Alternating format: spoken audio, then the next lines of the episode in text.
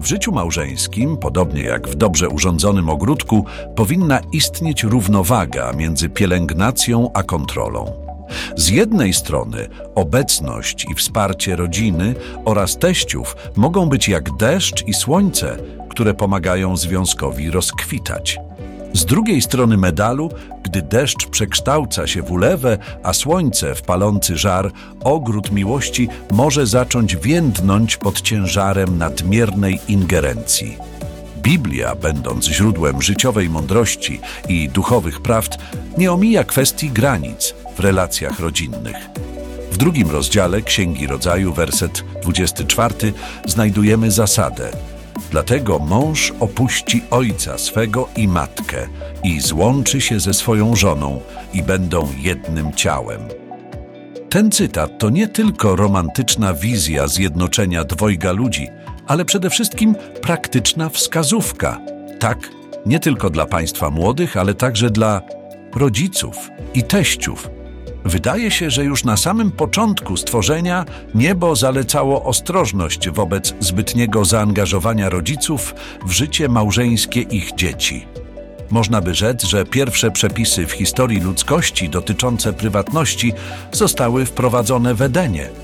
Z psychologicznego punktu widzenia nadmierna ingerencja rodziny w małżeństwo to jak nieproszony gość, który zjada obiad, zostaje na noc, a potem decyduje, że może już nigdy nie odejść.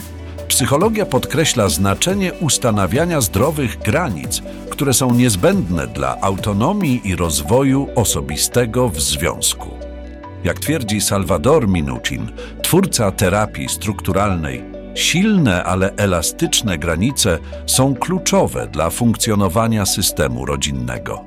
Gdy te granice stają się zbyt przepuszczalne, czytaj, gdy teściowie mają klucze do waszego mieszkania i zbyt wiele do powiedzenia na temat koloru waszych zasłon, ryzykujemy utratę indywidualności oraz zdolności do rozwiązywania problemów jako para.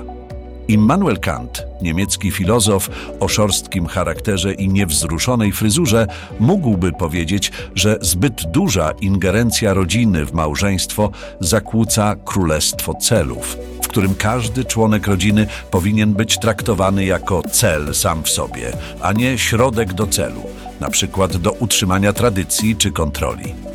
Kant podkreślał znaczenie autonomii, ale jednocześnie wspólnoty. Wyważając te dwa aspekty, możemy znaleźć filozoficzny przepis na małżeństwo, w którym teściowie są mile widziani, ale nie są dominujący. Podsumowując, zarówno Biblia, psychologia, jak i filozofia oferują wskazówki, jak nawigować po skomplikowanych wodach małżeńskiego życia z rodziną na pokładzie. Można by rzec, że idealne małżeństwo to takie, gdzie para tworzy własną, niezależną jednostkę, a dalsza rodzina, choć obecna, pełni rolę wsparcia, a nie głównej osi akcji. Warto pamiętać o biblijnym słowie opuści, psychologicznych granicach i kantowskiej autonomii, aby małżeński ogród był zarówno bujny, jak i harmonijny. Niech więc teściowie będą jak deszcz, niezbędny i odświeżający, ale opadający w odpowiednich dawkach, aby nie zalać całego ogrodu.